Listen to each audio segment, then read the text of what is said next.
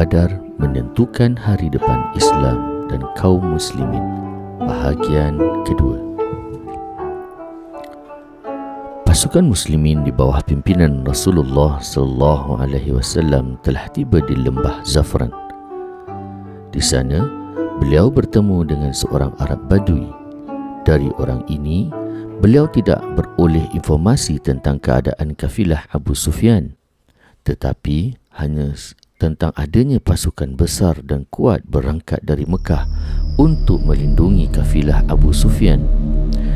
Informasi dari Arab Badui itu meresahkan fikiran pasukan muslimin. Betapa tidak, sejak keberangkatan meninggalkan Madinah, mereka yakin akan mudah menguasai kafilah Abu Sufyan yang dikawal hanya oleh 40 orang. Akan tetapi, sekarang yang mereka dengar bukan bagaimana keadaan kafilah Abu Sufyan melainkan keberangkatan pasukan musyrikin dari Mekah dengan kekuatan 1,300 orang bersenjata lengkap untuk menyelamatkan kafilah Abu Sufyan dan sekaligus juga untuk menghancurkan kaum muslimin. Pasukan muslimin diliputi suasana tegang dan suram. Untuk mengatasi keadaan seperti itu, Rasulullah sallallahu alaihi wasallam segera berunding dengan para sahabat terdekat seperti Abu Bakar, Umar, Ali bin Abi Talib radhiyallahu anhum dan juga lain-lain berpendapat. Tidaklah bijaksana jika pasukan ditarik mundur kembali ke Madinah. Sebab hal itu akan menurunkan martabat Islam dan kaum muslimin di mata kaum musyrikin dan kaum Yahudi di Madinah. Miqdad bin Amr berkata, kami akan tetap bersama anda ya Rasulullah mengikuti petunjuk Allah yang telah diberikan kepada anda. Kami tidak akan meniru orang-orang Bani Israel yang dahulu berkata kepada Nabi mereka, yakni Nabi Musa AS. Silakan anda berperang bersama Tuhan anda, biarlah kami duduk menanti di sini. Tidak, kami akan turut serta berperang bersama anda di bawah naungan Allah.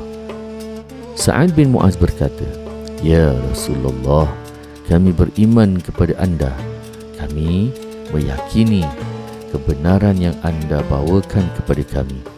Untuk itu, kami telah berjanji kepada anda bahawa kami senantiasa menaati dan menjalankan perintah anda. Lakukanlah apa yang anda kehendaki dan yang anda ingini kami akan tetap bersama anda. Demi Allah yang telah mengutus anda. Jika anda mengajak kami ke laut, kemudian anda terjun ke dalamnya, nescaya kami pun akan terjun bersama anda hingga tak seorang pun antara kami yang ketinggalan.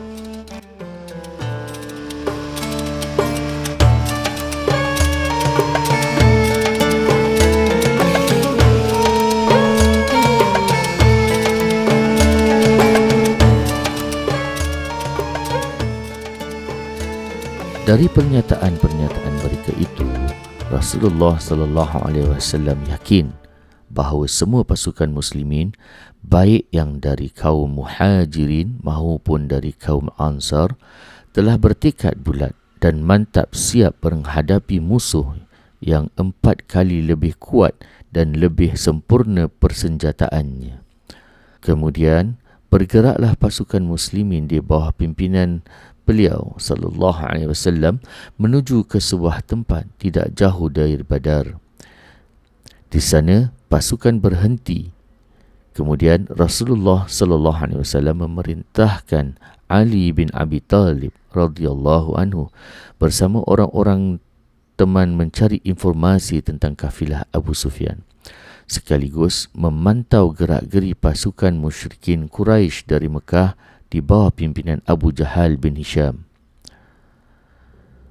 Sementara itu, kafilah Abu Sufyan yang sudah meninggalkan negeri Syam sedang dalam perjalanan menuju Badar dari arah utara.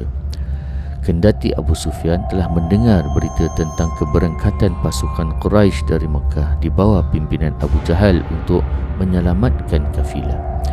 Tetapi ia masih tetap khawatir kalau-kalau harta kekayaan yang dibawa kafilahnya akan berantakan. Ketika sampai dekat Badar, ia melihat dari kejauhan sekelompok orang yang diyakininya bahagian dari pasukan muslimin. Ia sangat khawatir.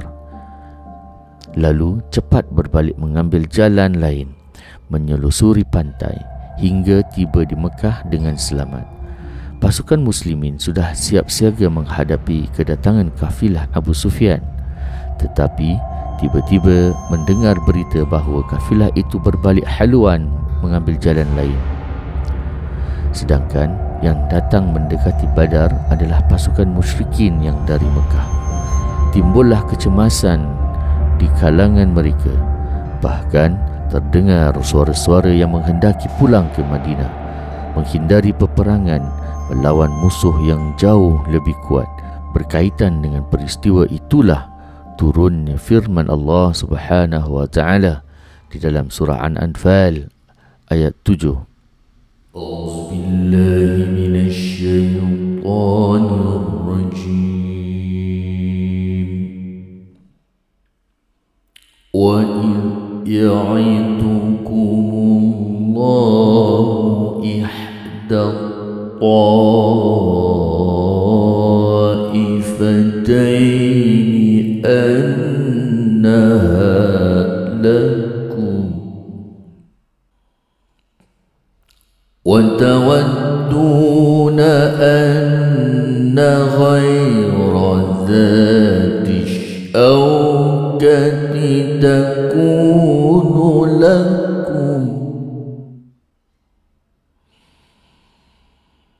ويريد الله أن يحق الحق بكلماته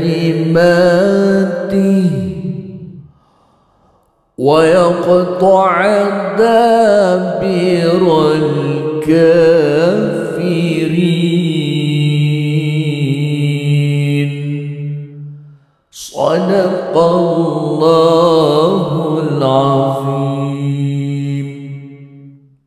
Yang mafhumnya ayat yang baru sahaja dibacakan.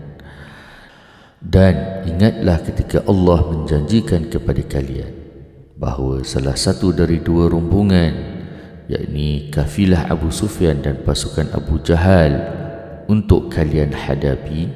Namun kalian menginginkan pasukan yang tidak mempunyai kekuatan untuk kalian. Sedangkan Allah berkehendak membenarkan yang benar dengan kalimatnya dan hendak membinasakan kaum kafir. Sadaqallahul azim. Dengan turunnya firman Allah Subhanahu wa taala tersebut, hilanglah kecemasan pasukan muslimin tergantikan oleh semangat berani mati menegakkan kebenaran agama Allah.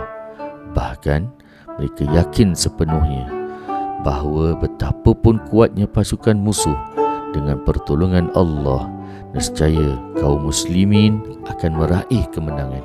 Dengan iman yang teguh dan semangat baru bergeraklah pasukan muslimin menuju badar